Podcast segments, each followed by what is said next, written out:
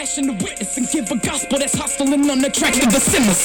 I, I roll with the crew with new back and the spitting him in Chicago because of the cup of rat that he finished. Listen, I was a cat who couldn't count on his future. Now the spirit of truth got me reading Calvin and Luther. Hallelujah. My filthy rags are falling down the sewer. And everything I gain, I count it all as common new. Hey, now Yeshua, the holy and righteous ruler, stands alone. The only priest to come out of the tribe of Judah. Listen, by grace he saved me to include in the kingdom. And now these legalists constantly try to ruin my freedom. I tell them there was nothing I could do to receive him. His love will abide if I decide to pursue him or leave him. Cause the reason I'm blessed is in Deuteronomy 9 6. I know I said enough for you to wanna rewind this, but freedom.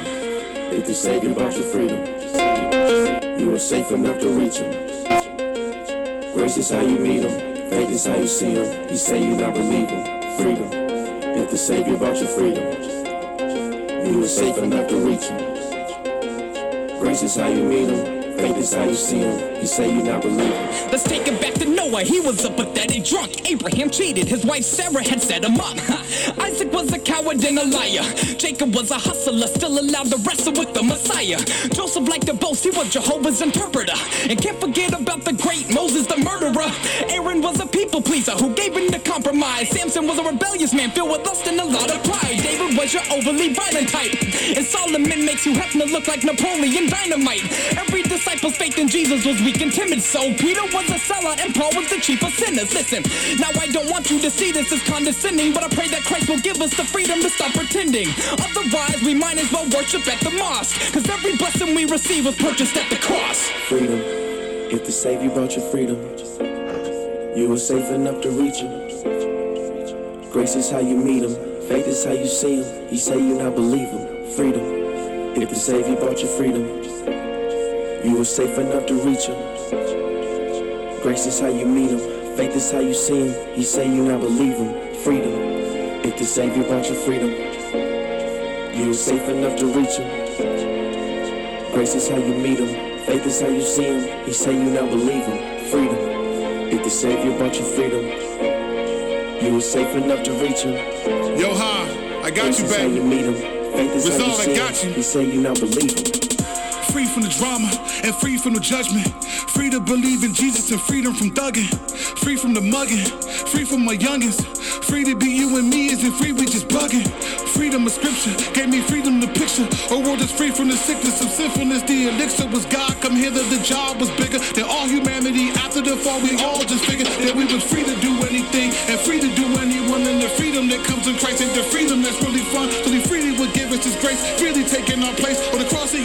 himself, so freedom would be our fate. So we free to tell everyone that freedom is surely coming. They free to reject them, but you don't wanna be free, dumb. This freedom is everything. And free me, I better say that I'm free at last, Dr. King. Much more cause he's not the king. This freedom that Jesus brings. That's freedom, my mama say that this Raps Grace compilation ain't free to you, by the way. But you're free to still purchase it. Free time, you can work with it, listen to every verse in it. And remember, you're purchased by him and free.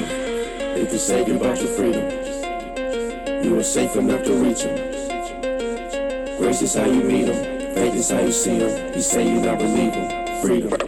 Wrath and grace, grace, grace, grace, grace.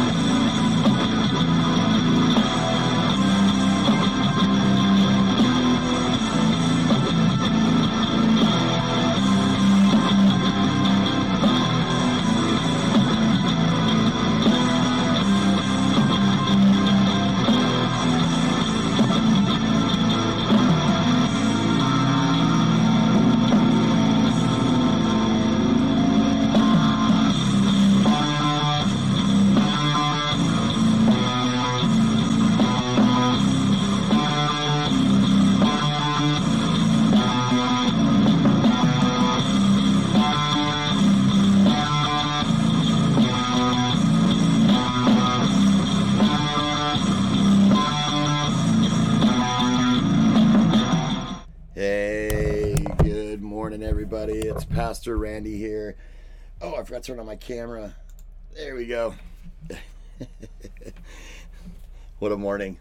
Uh, it's Pastor Randy here with uh, Made Free Church.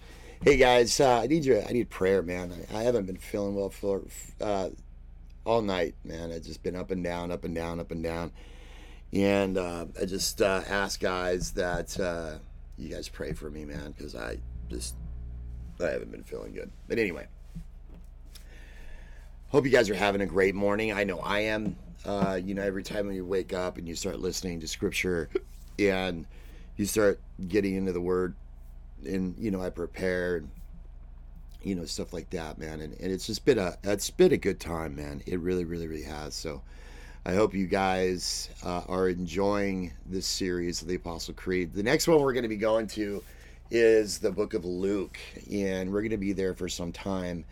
And um, it's just going to be a, a, real fun time, you know. Um, guys, keep Made Free Church uh, Idaho in your prayers, man. We're uh, we're getting ready to um, well we're gonna probably hopefully we're gonna launch in the first of the year so uh, guys keep that in your prayers because it's so important uh, that you pray for us and our finances and stuff like that um, and uh, so if you guys could do that that would be great uh, let's get in it we're going to be in uh, you know we're going to continue our series here in the apostles creed and we're going to be in Romans chapter 1, verses 3 and 4 today. So if you guys want to open up your Bibles and turn there, that'd be great. Uh, and this is the, the, the conception and birth of Jesus Christ, right? So this is the part of the Apostles' Creed where we affirm the, the apostle, that we affirm uh, the conception and birth of Jesus Christ. So let's get into prayer. Heavenly Father, we just come before you. We thank you, we worship you, and we praise you, Lord. And we just ask, Lord, Get this lowly preacher out of the way let your word go forward. Heavenly Father, we thank you for all that you do in our lives. Lord, we thank you for our salvation. Lord, we thank you for dying on the cross for our sins, Lord.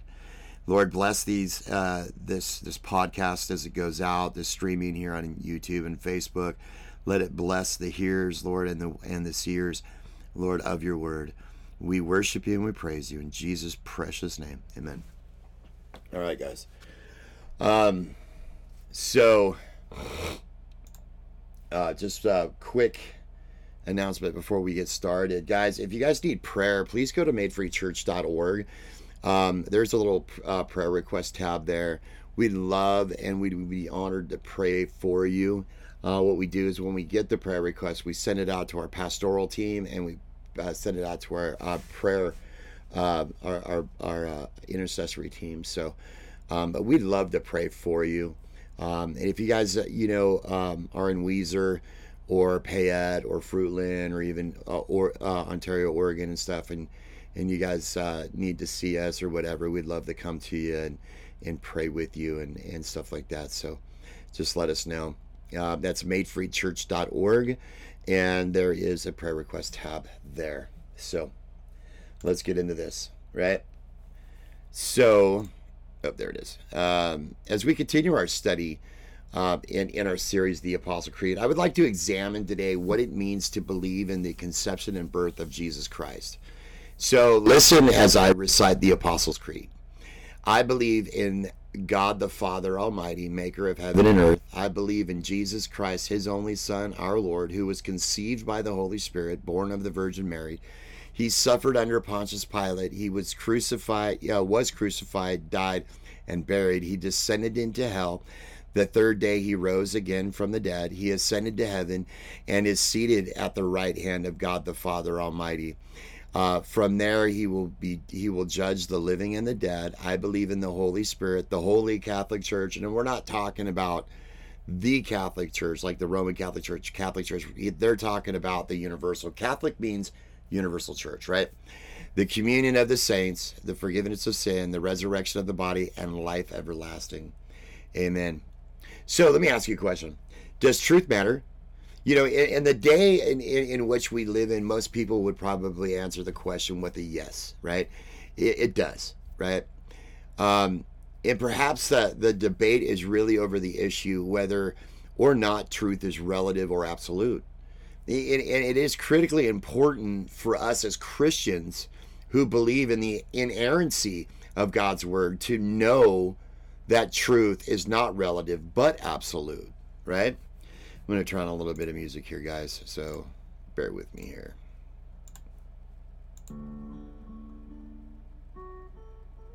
Here we go. All right. So, you know, in our society and and, and in particular the intellectual culture, it is it is aggressively opposed to biblical truth or you know, because our society is opposed to the notion that God has acted personally in history, right? One of the ways in which we see this is in the denial of the miraculous conception and birth of Jesus Christ. You know, in, in the in the late 19th century, this denial was widely taught by liberal theologians. You know, first in Europe and later in in this country. Now, by by by the early part of the 20th century, mainline churches all over America did not believe in the miraculous conception and birth of Jesus Christ. Now, guys and friends, we believe that Jesus was conceived by the Holy Spirit and born of the Virgin Mary. And the reason we believe this is because this is what we are taught in God's Word. Aside from our human depravity, one reason is uh, why our society denies the truth is because of the erosion of confidence in in in the inerrancy and the authority of God's word. So today I want to study what God has to say in his word about the conception and birth of Jesus Christ or what I like to call the incarnation of Jesus Christ. So in our lesson today I want to look I want to look at one the promise of incarnation. Two, the subject of incarnation. Three, the matter of incarnation. Four, the cause of incarnation. And five, the benefit of the incarnation. Now, we're not talking that we are incarnate, right? But we're talking about Jesus is, right? Because, you know, he died and rose again, right?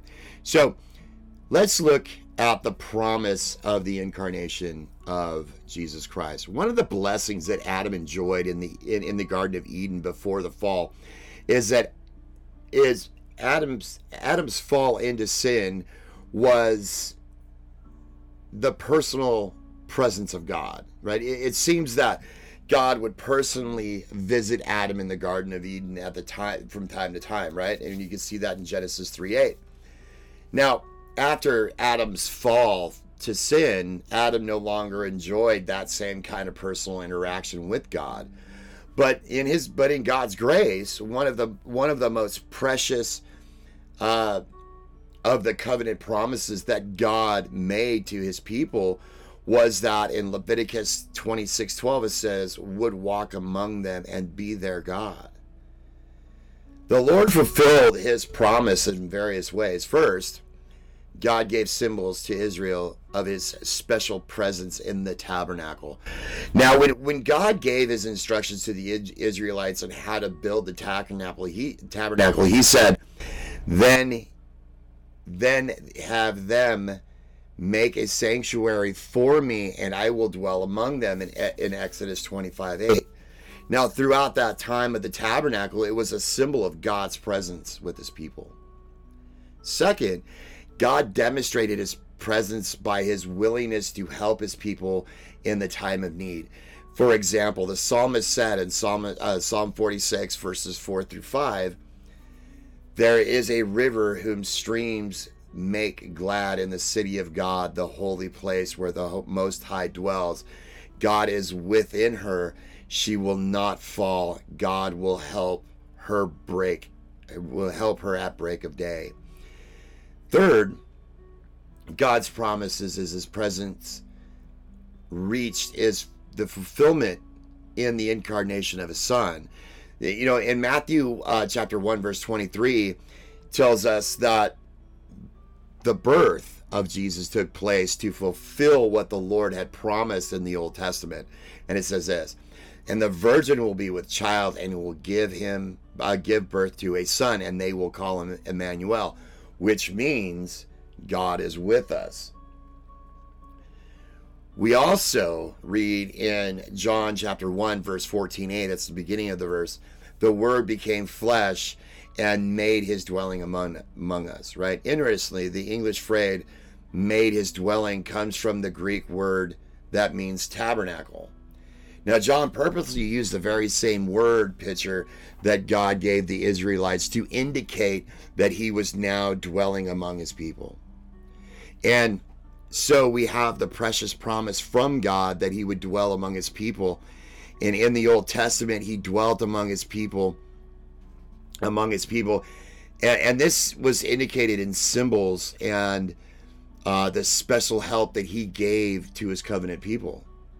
Right now, we get to the New Testament and we see that God Himself has come to dwell among His people. People. Right. Second, we notice now is the subject of incarnation of Jesus Christ. The one who became man is not the uh, not the Father nor the Holy Spirit, but the Son alone. The Word, i.e., Jesus Christ, became flesh. You can find that in John 1 14, John chapter 1, 14a, and you also can find that in Galatians 4 4 and 1 John 4 2. The second person of the Trinity became man. Now, we might ask the question why did the Son of God become man and not the Father or the Holy Spirit? Within the perfect counsel of the Trinity, it was deemed best that the Son should be in, uh, should be incarnated, right? Herman Witsius, the author of the Apostles' Creed suggests is that we should be recreated by the one who created us in the first place. And that he who is the Son of God by nature should make us sons of God by grace. So, the point that I simply want to make here is that we should be quite clear that it is none other than the second person of the Trinity, the Son of God, who became man over 2,000 years ago. Third, excuse me, third, let us observe the manner of the incarnation of Jesus Christ. With respect to the manner of the incarnation, of the incarnation, right, we should note that Jesus Christ did not become man merely in appearance, but in reality, right? Right from the beginning of the early church, battled against the heresy of Docetism, which is the view that the body of Christ was not real, but only seemed to be real, right? All right. Oh, gosh. Sorry about that, guys. I had to block somebody. Um, anyway, um, so the apostle, uh, uh, so the apostle John argues against Gnosticism. In First John, uh, uh, chapter four, verse two, it says, "This is how you can recognize the Spirit of God. Every spirit that acknowledges that Jesus Christ has come uh, into the flesh, could uh, come in the flesh, is from God." You could also see that in First John five six. Jesus had all the essential properties of a real man, right? Um, the early church believed that Jesus was fully God and also fully man, but a precise understanding of how full uh, deity, how how full deity and full humanity, uh, full humanity could be combined together in one person was formulated only gradually in the church and did not reach its final until the Chaldean Council in 451 AD. Now, before that point, several inadequate views were proposed and rejected. Now, let me read you the following of the, the Chaldean definition, which definitely answers answered the inadequate views concerning the person of Christ. And it says this We then, following the Holy Fathers, all with one consent, teach men to confess one and the same Son, our Lord Jesus Christ the same perfect in the Godhead and also perfect in manhood.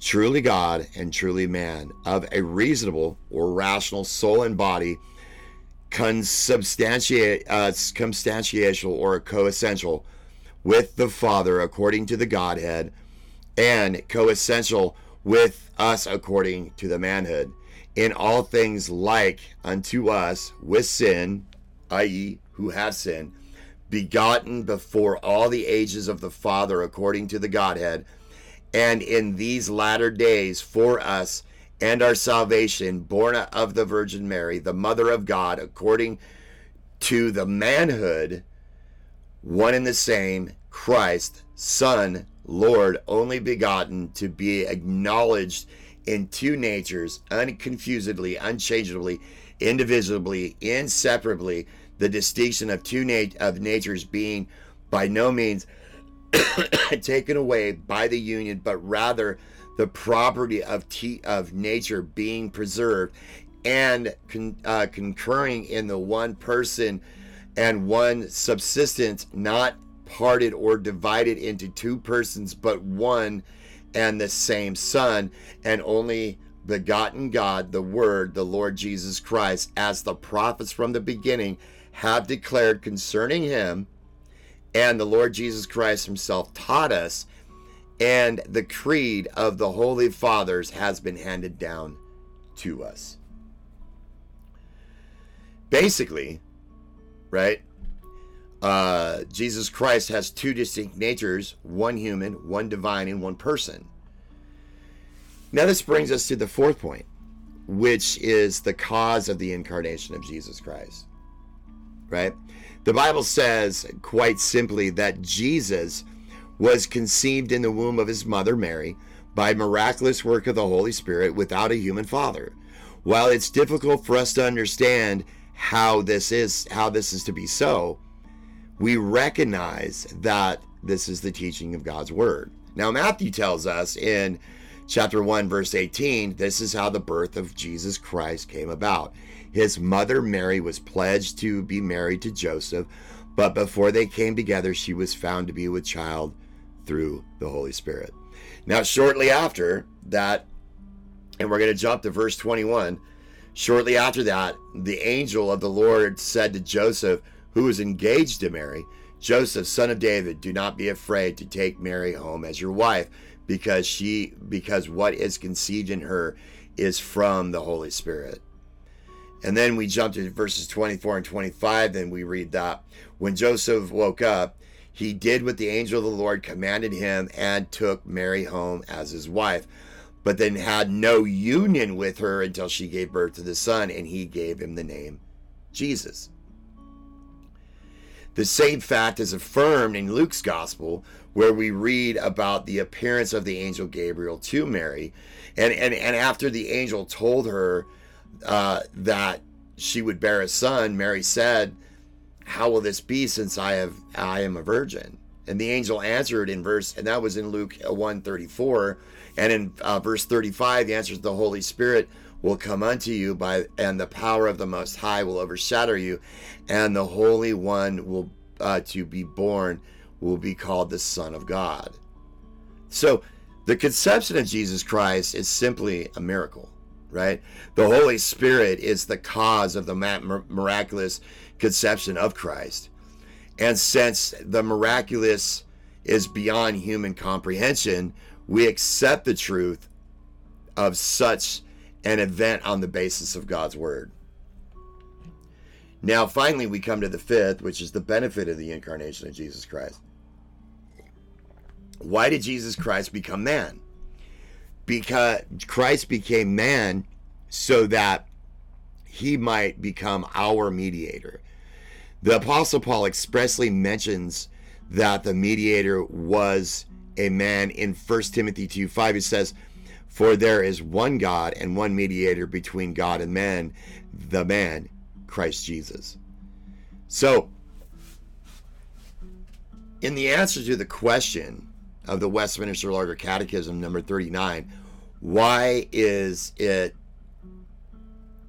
requisite that the mediator should be a man? And the answer is this the requisite, sorry, right, that the mediator should be a man, that we might advance our nature, perform obedience to the law, suffer and make intercession for us in in our nature, have fellow uh, feeling uh, of our infirmities, that we might receive the adoption of sons, and to have comfort and access with both boldness unto the throne of grace. it was a, re- uh, a requisite that Jesus became uh, Jesus become a man so that he could be our redeemer, right? The word redeemer in the Hebrew is goel, right? Which is a rich, which the word is actually a rich meaning. And let me note that a few details concerning goel or redeemer, right? Which we learn from the Mosaic Law, right? First, goel's uh, goel referred to one's nearest relative. Second, Goel is required to perform one or more of the following duties. One, buy back or redeem possessions such as land or a house which has been sold or alienated from the nearest relative. Two, to obtain the freedom of the relative if he uh, were a captive or a servant, right? Two, to avenge the relative if he was murdered. And four, to marry the wife of the nearest relative in order to ensure that his relative would have descendants. And um, Goel, right? So, third, a Goel is performed in these duties in one of the following ways, right? Um, one, by paying the price that was to be paid in the redemption of the property that had been sold Two, by using the power or force to obtain the freedom of the relative or to avenge his blood. And three, by marrying the widow of the nearest relative. The Old Testament Goel is a picture of Christ. First, Christ became our Goel when we assume our nature, and he became our brother or our kinsman so that he might redeem us. And second, Christ performed all the duties that were was required of Goel, right? One, his uh, uh, his righteousness he was he has recovered our lost possessions and the heavenly inheritance which we forfeited by our demerit. Two, he obtained he has obtained our freedom from captivity since we were in bondage to Satan. And three, he has taken vengeance uh, on our enemy Satan. And four, sorry, I'm really having a, a hard time that, uh, today, guys. I'm not really feeling well. I feel like I'm gonna upchuck, but anyway, I'm gonna move forward. For he has dissolved our relationship with the former husband, the law of God and the covenant works, and joined us to himself in, a, in an everlasting and undissoluble marriage according to the covenant of grace. And third, with respect to the manner in which Jesus Christ performed these duties, right? One, he has purchased us with the most ample price. Two, he has rescued us from the slavery of Satan and by the most signal of uh, exertions of might and power. And three, he has displayed the incredible love of betrothing the church to himself. Our Lord Jesus Christ became man to dwell among his people so that he could redeem and rescue his people. In conclusion, we should note that truth matters. It matters that we get the facts concerning God's dealings with men, right? In a marvelous act of uh, condesc- condescension on God's part, he sent the second person of the Trinity into this sin ridden world to save us. You know, there are two kinds of beings in this world there are human beings and there are angelic beings. Human beings sin and fell in Adam, angelic beings sin and fell with Satan. Yet God, while he leaves his angels to suffer the punishment due to their sin, and co-signs them to eternity in misery and hell, has compassion on men that he may show them his compassion, becomes a partaker of the same nature with them. God did not take on the nature of angels, but he did take on the nature of humanity. God took on human nature so that he might become partakers of the uh, that we maybe might become partakers of the divine nature in 2 Peter 1 4.